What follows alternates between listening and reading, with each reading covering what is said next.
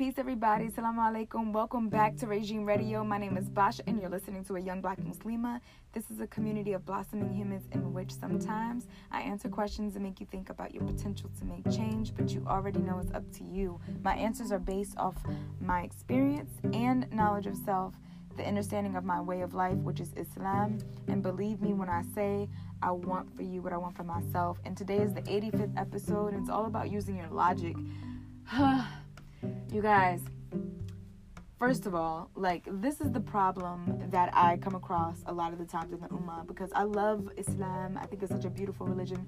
Mind you, I'm not a scholar, Islamic scholar, inshallah, one day, but the main thing is that I love Islam and I want to practice my deen to the best of my ability with the knowledge that I do have and the knowledge that I seek out from Islamic scholars.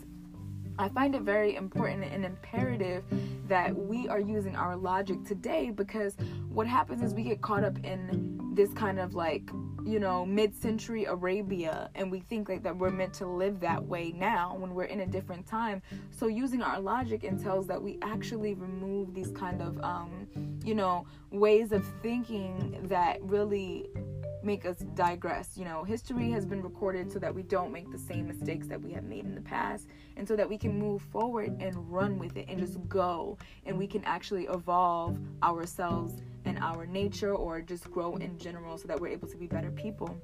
And this seems to be very difficult for the ummah and I realize that a lot of the times you can be supportive and you can help someone, you know, come to an understanding of their deen or, you know, say what you want to say. Something's haram, something's halal.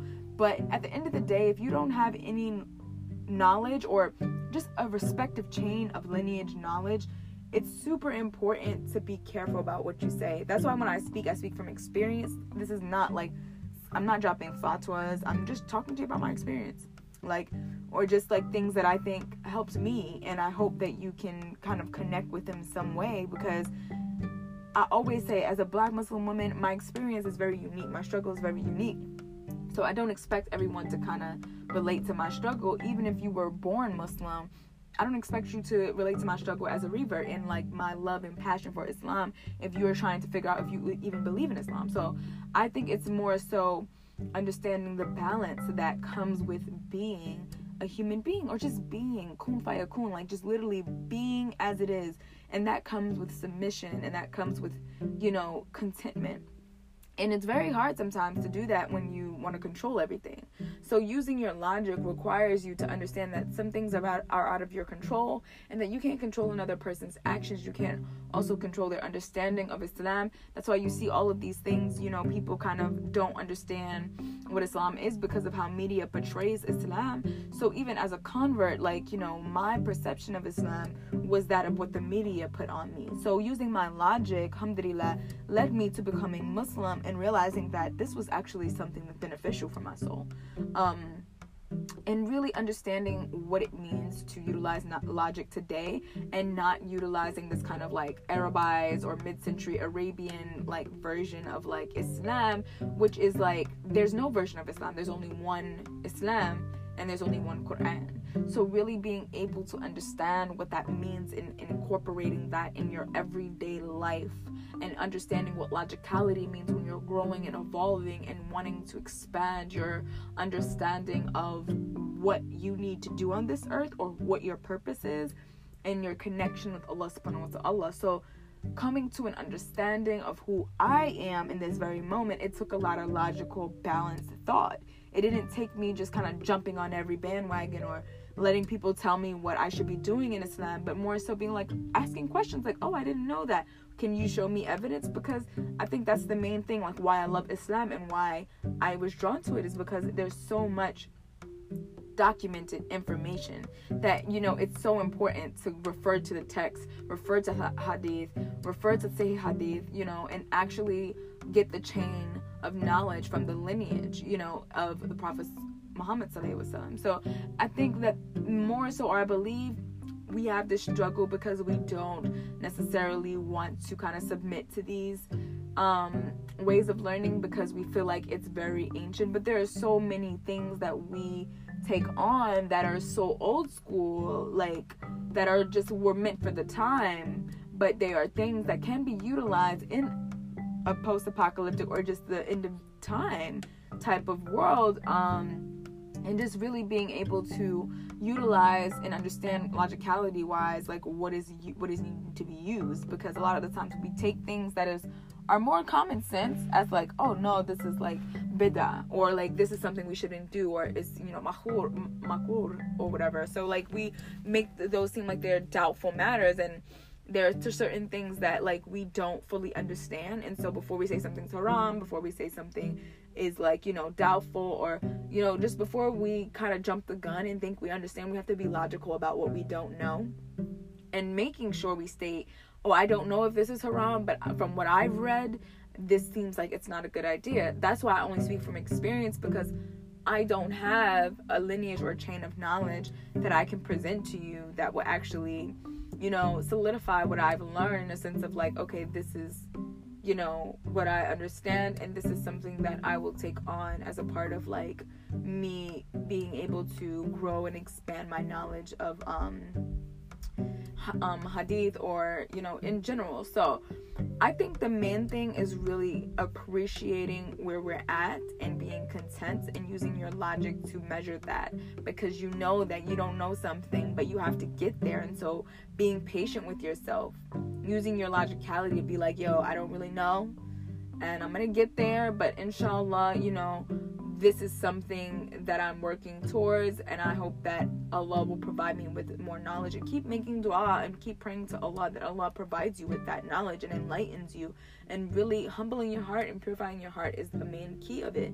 So, logicality is really based on what is ethically and morally sound. Sometimes, uh, more more so, people kind of base logic on like crazy ideas. And I think the main thing, or I believe the main thing, is being able to sit down and being and understanding what is going on in your heart and your mind and really being in tune with those things because these are all compasses right? The heart is a compass.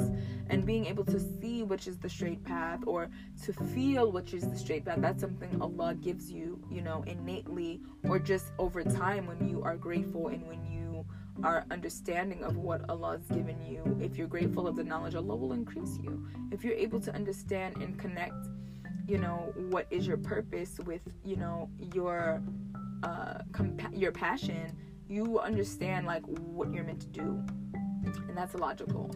So I, I have so many, you know, people that kind of say, oh, why are you making music? It's haram, you know, why do you do this?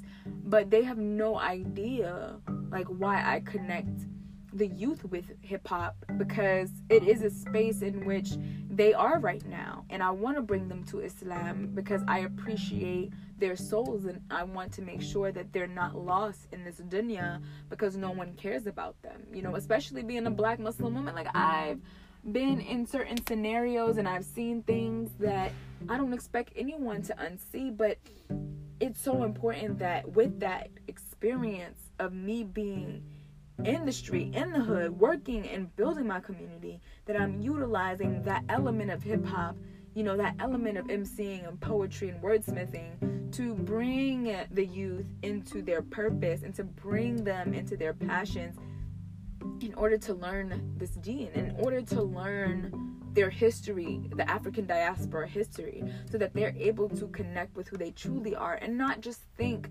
logically that, oh, well, this is who I am. This seems like, you know, I, all my people were slaves. That's what they teach me in history when I'm in school. So they're gonna, people don't realize like they're going to retaliate and they're the youth is going to act out, especially in urban communities, black communities.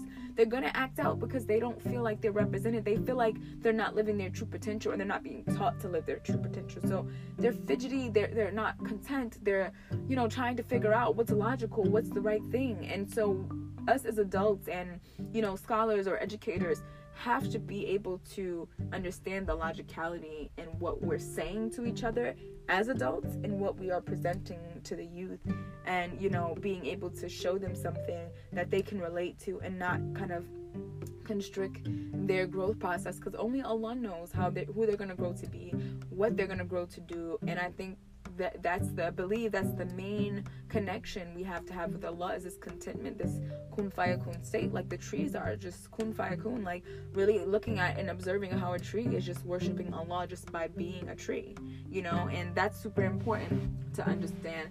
Thank you guys so much. I appreciate you for tuning in to this podcast week after week and I definitely cannot wait to be doing interviews, which I have coming up after the 100th episode. Um, well, the 100th episode will be an interview um, of a really dope brother, and I will be connecting. Well, ho- hopefully, with the brother, I, I can have like a two part um, 100th episode because I might do two episodes that week, but that will be a continuation. And it's probably going to be a lot longer, like anywhere from um, 45 minutes to an hour. So I want to make sure I do two parts, and that's um, a woman um, special guest, inshallah, or and and or a brother um, special guest inshallah. But i'll keep you guys updated as we get closer to that time of the 100th episode. I really appreciate you all for watching and as i grow with the podcast visuals will come and you will be able to start seeing what this looks like because it's super important to me that you get what you're supporting and you connect with what you're supporting in each platform youtube or you know instagram or you know whatever podcast app you use to listen to this podcast. Inshallah, we're able to meet in Jannah. Um, let's make dua for the Ummah constantly so that we can connect and grow together and build together. May Allah reward all of you who are working hard out there to connect the youth with their purpose. Thank you again. Follow Young Black Muslima. And if you have any questions and you want me to feature them on this podcast episode, you can DM me on Instagram at Young Black Muslima or you can email me at Young Black Muslima at gmail.com. It's not at sign young black muslima, it's just young black muslima at gmail.com. Thank you again. I really appreciate you. May Allah reward you. Assalamu alaikum wa rahmatullahi wa barakatuh.